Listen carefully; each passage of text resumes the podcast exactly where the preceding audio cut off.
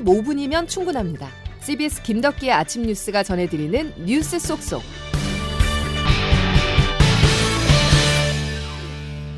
여러분 안녕하십니까? 7월 31일 김덕기 아침 뉴스입니다. 나와 내 주변의 안전이 위협받고 있습니다. 장마가 끝나자 사람 잡는 살인 더위가 기승인데요. 어제 경기도 안성의 낮 기온이 38.9도까지 치솟았고 서울은 34.9도를 기록했습니다. 주말 동안 시민들은 그야말로 폭염과 사투를 벌여야 했는데요. 오늘 첫 소식은 거리로 나가보겠습니다. 민소은 기자입니다. 주말 사이 전국에 불볕더위가 기승을 부렸습니다. 전국 대부분 지역에 폭염특보가 발령된 가운데 서울의 낮 최고 기온이 35도를 기록한 어제 시민들은 더위를 달래기 위해 대형 물놀이장을 비롯해 도심 곳곳에 피난처를 찾았지만 폭염을 이겨내기엔 역부족이었습니다. 거의 지옥 근처에 온 것 같은 더위를 느끼는 것 같아요. 강아지도 너무 지쳐서 힘들어하는 것 같아요. 체감 온도는 한 40도 정도. 얼음물 안 먹으면 못 견뎌요. 실내 쇼핑몰과 영화관도 무더위를 잊기 위한 인파로 북적였습니다. 기상청은 당분간 전국 대부분 지역에 최고 체감 온도가 35도 안팎으로 올라 매우 무덥겠다고 내다봤습니다. 당분간이라고 강조해서 다시 한번 말씀드리겠습니다. 전국에 폭염과 열대야가 지속될 가능성 높습니다. 또한 당분간 도심지와 해안 지역을 중심으로 열대야가 나타날 것으로 보여 건강 관리에 유의하시기 바랍니다. CBS 뉴스 민소은입니다. 폭염만 주의해야 했던 건 아닙니다. 서울 서부 지역에 시간당 80mm에 달하는 기습 폭우가 쏟아졌는데요. 한때 지하철 운행이 중단될 정도였습니다.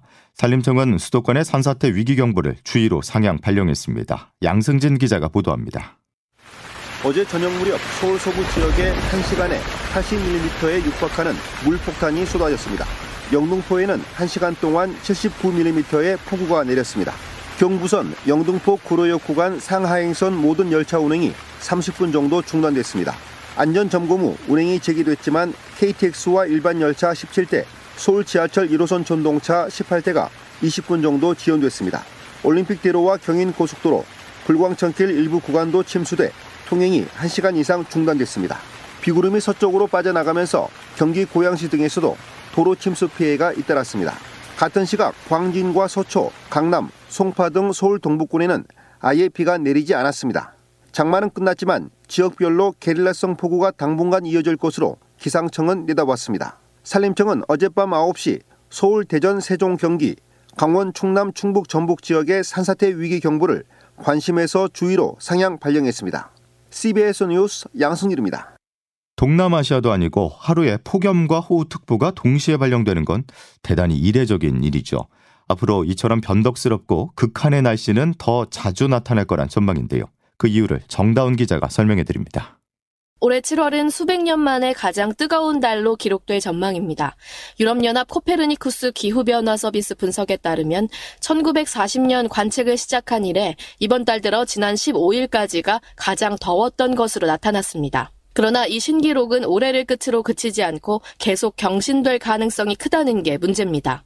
태평양 표층 수온이 평년보다 2도 높은 기간이 3개월 이상 계속되면 슈퍼 엘니뇨라고 부르는데 이 현상이 내년까지 계속될 것으로 보이기 때문입니다.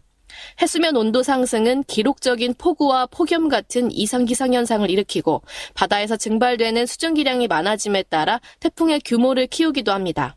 가을까지 해수 온도가 높게 유지되면서 태풍 규모가 커질 가능성은 높아지는 데다 북태평양 고기압의 약화로 한반도 대기가 불안정해지면 태풍이 상륙하기 쉬운 상태가 됩니다. 장마와 폭염에 이어 역대급 태풍에도 대비해야 하는 기후변화의 시대에 살고 있는 셈입니다. CBS 뉴스 정다운입니다.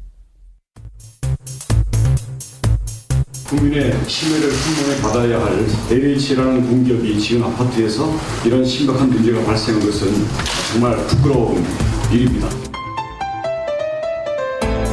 보강근 자체가 누락된 사례도 있었고요. 설치 범위가 한 1m나 1.5m까지 기둥 주변에서 했어 설치를 했었어야 되는데 약간 범위가 0.5m라든지 조금이라도 의혹이 있거나 책임이 있는 경우에는 자체로의 인사 및 계약에 대한 불이익 조치, 즉각 수사 고발 조치를 해주시기 바라겠습니다. 폭염과 폭우뿐 아니라 부실 공사도 우리의 안전을 위협하는 요소입니다. 인천 검단의 신축 아파트 지하 주차장 붕괴 사고 원인으로 꼽히는 철근 누락이 한국 토지주택공사 LH가 발주한 곳에서도 확인됐습니다.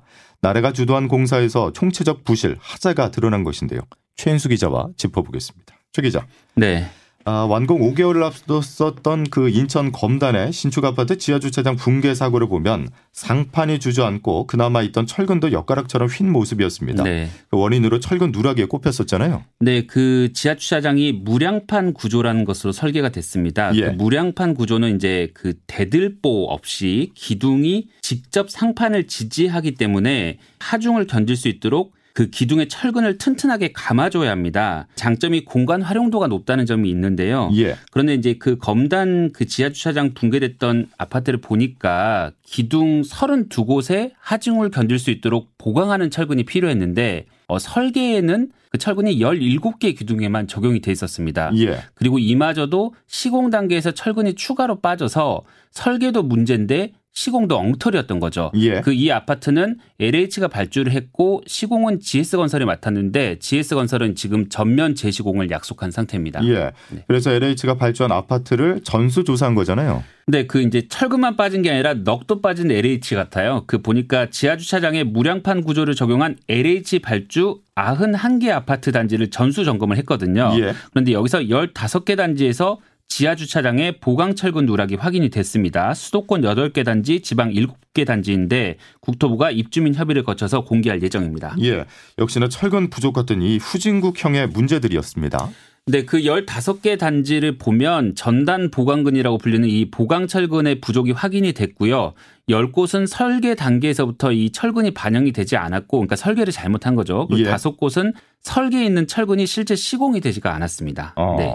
철근이 보강되지 않았다. 이 말은 그야말로 시멘트 그냥 기둥 자체가 천장을 받치고 있는 건데 네, 그렇죠. 문제가 드러난 곳 중에 이미 입주를 마친 곳은 다섯 곳이나 되잖아요. 네, 그렇습니다. 이제 요 단지를 포함해서 이제 15개 단지가 이제 이번에 발견이 됐잖아요. 현재 이제 보강 공사가 진행 이미 진행 중이거나 이제 보강 공사를 할 예정인 데 예, 예. 이제 인천 검단 아파트가 이제 콘크리트 강도가 설계 기준보다 30%가 낮았거든요. 어. 근데 요거과는 달리 이제 적발된 곳들이 이제 강도가 설계 기준은 초과한 상태여서 보강 공사만 진행하기로 했습니다. 하지만 이제 주민들은 불안할 수밖에 없겠죠. 예. 재발 방지를 위해서는 책임을 물어야 할 텐데 어떻습니까? 네, 그 원희룡 국토부 장관이 인사조처와 징계, 고발을 예고를 했습니다. 그리고 이제 정부가 민간 건설사 아파트 100여 곳에 대한 안전 점검도 진행 중이어서 아마 철근 추가 그 누락 아파트가 추가로 좀 나올 수 있을 것 같아 보입니다. 예, 알겠습니다. 여기까지 정리하겠습니다. 최인수 기자였습니다. 도로개설 사업 추진 자체를 이 시점에서 전면 중단하고 이 정부에서 추진되었던 모든 상황을 백지화하겠습니다. 그것을 처분하지 않는 한 민주당의 날파리 선동이 끊이지 않을 것이기 때문에 저희는 그 원인을 제거하겠습니다. 자 이재명 대표 민주당 간판 걸고 붙읍시다. 오인원 장관님 서울 양평 고속도로 백자선은 잘했다고 생각하십니까? 불가피한 선택이었습니다. 잘했다고 생각하시는 건 아니네요. 그럼 악이죠. 그러면 좀 신중했어야죠. 양평 주민의 길잡이가 되도록 하겠습니다. 이게 제가 첫 번째 약속드리는 거고 두 번째 고속도로 최대한 빨리 놓겠습니다. 주민들은 왜요? 국민의힘이든지 민주당이든지 다 필요 없어요. 주민들을 위해서 일해주시는 걸 원하는데 그 점은 오해 없으시기 바랍니다. 정치적인 쇼를 하지 마시라고요. 장관직에 정치 생명까지 걸었었던 원희룡 국토교통부 장관이 서울 양평고속도로 사업 재개를 강하게 시사했습니다. 사업 백지화를 선언한 지 한 달도 되지 않아 입장을 바꾼 것인데요. 하지만 민주당 사과부터 하라고 맞섰습니다. 보도에 오수정 기자입니다.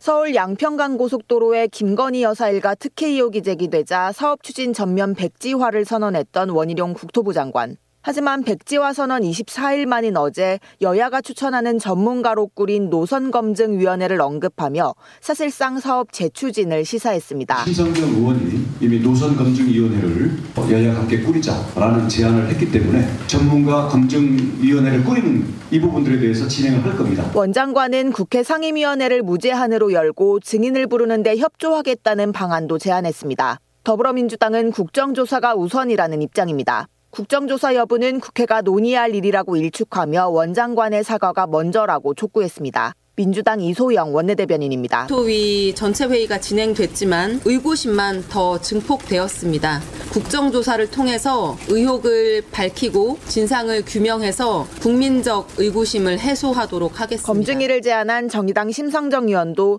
김건희 여사의 이해충돌 문제 해소가 먼저라는 입장이어서 원장관의 사업 재추진 계획에는 진통이 예상됩니다. CBS 뉴스 오수정입니다. 잠시 쉬어가는 국회는 8월에도 전망이 그리 밝지 않습니다.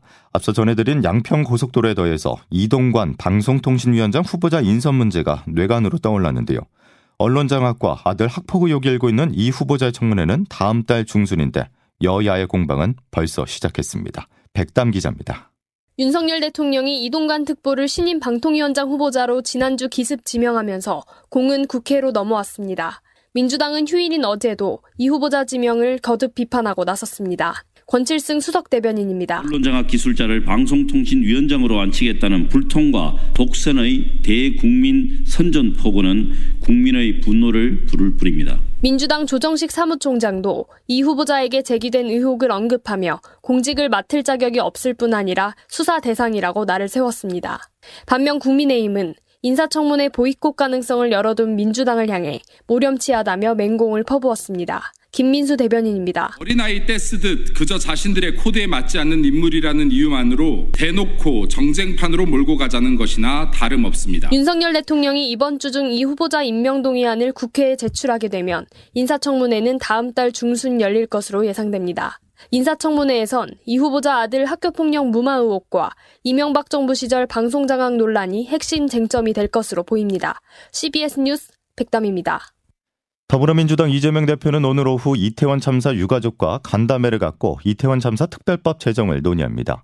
이 대표는 헌법재판소가 이상민 행정안전부 장관에 대한 탄핵안을 기각한 것과 관련해서 유가족들을 위로하고 특별법 제정 및 참사 진상규명에 대한 의지를 강조할 계획입니다.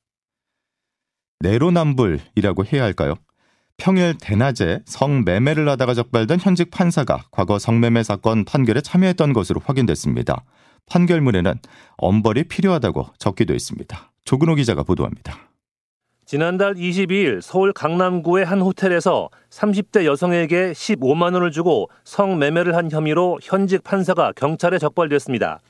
울산지방법원 소속의 이 판사는 이른바 조건 만난 앱으로 성매매를 한 혐의를 받고 있습니다. 그런데 이 판사는 최근 몇 년 동안 형사재판법정에서 10건 이상의 성매매 사건 판결에 참여한 것으로 나타났습니다. 특히 스마트폰 앱을 통해 조건 만담을 한 알선책들에게 엄벌할 필요가 있다고 판결했습니다. 비자발적 성매매나 강요, 착취 등을 유발할 수 있다고 판결문에 그 이유를 썼습니다. 법원은 뒤늦게 해당 판사에 대해 법원 휴정기가 끝나는 다음 달부터 형사 재판 업무를 맡지 않도록 했다고 밝혔습니다. CBS 뉴스 조근호입니다. 김덕기 아침 뉴스 여러분 함께하고 계신데요. 기상청 연결해서 오늘은 몇 도까지 오를지 확인해 보겠습니다. 김수진 기상 리포터. 네, 오늘도 폭염의 기세가 대단하겠습니다. 현재 서울을 비롯한 전국 대부분 지역에 폭염 경보가 발효 중인 가운데 오늘 경주의 한낮 기온이 36도까지 치솟겠고 강릉과 청주, 대구 35도, 서울, 광주 34도의 분포로 찌는 듯한 무더위가 계속되겠습니다. 특히 이번 주 내내 이렇게 극심한 폭염과 열대야가 계속될 것으로 보여서 온열 질환에 대한 각별한 주의를 기울이셔야겠고요. 특히 낮 동안 논밭에서의 작업은 반드시 피하시는 것이 좋겠습니다. 한편 오늘도 오후부터 밤 사이에 게릴라성 강한 소나기가 내리는 곳이 많겠습니다. 전국 대부분 지역에 5에서 60, 많은 곳은 80mm 이상의 강우량이 예상되고요. 특히 중부와 경북 북부 내륙을 중심으로 돌풍 벼락을 동반한 시간당 30에서 60mm 안팎의 매우 강한 소낙성 호우가 쏟아지는 곳이 있겠습니다. 휴가철 안전사고에 더욱 각별히 유의하시기 바랍니다. 날씨였습니다. 지난 주말에 반일을 하던 노인 4명이 숨졌습니다. 부모님께 안부 전화가 꼭 필요한 게 요즘이라는 거 말씀드리면서 오늘 아침 뉴스 마치겠습니다. 고맙습니다.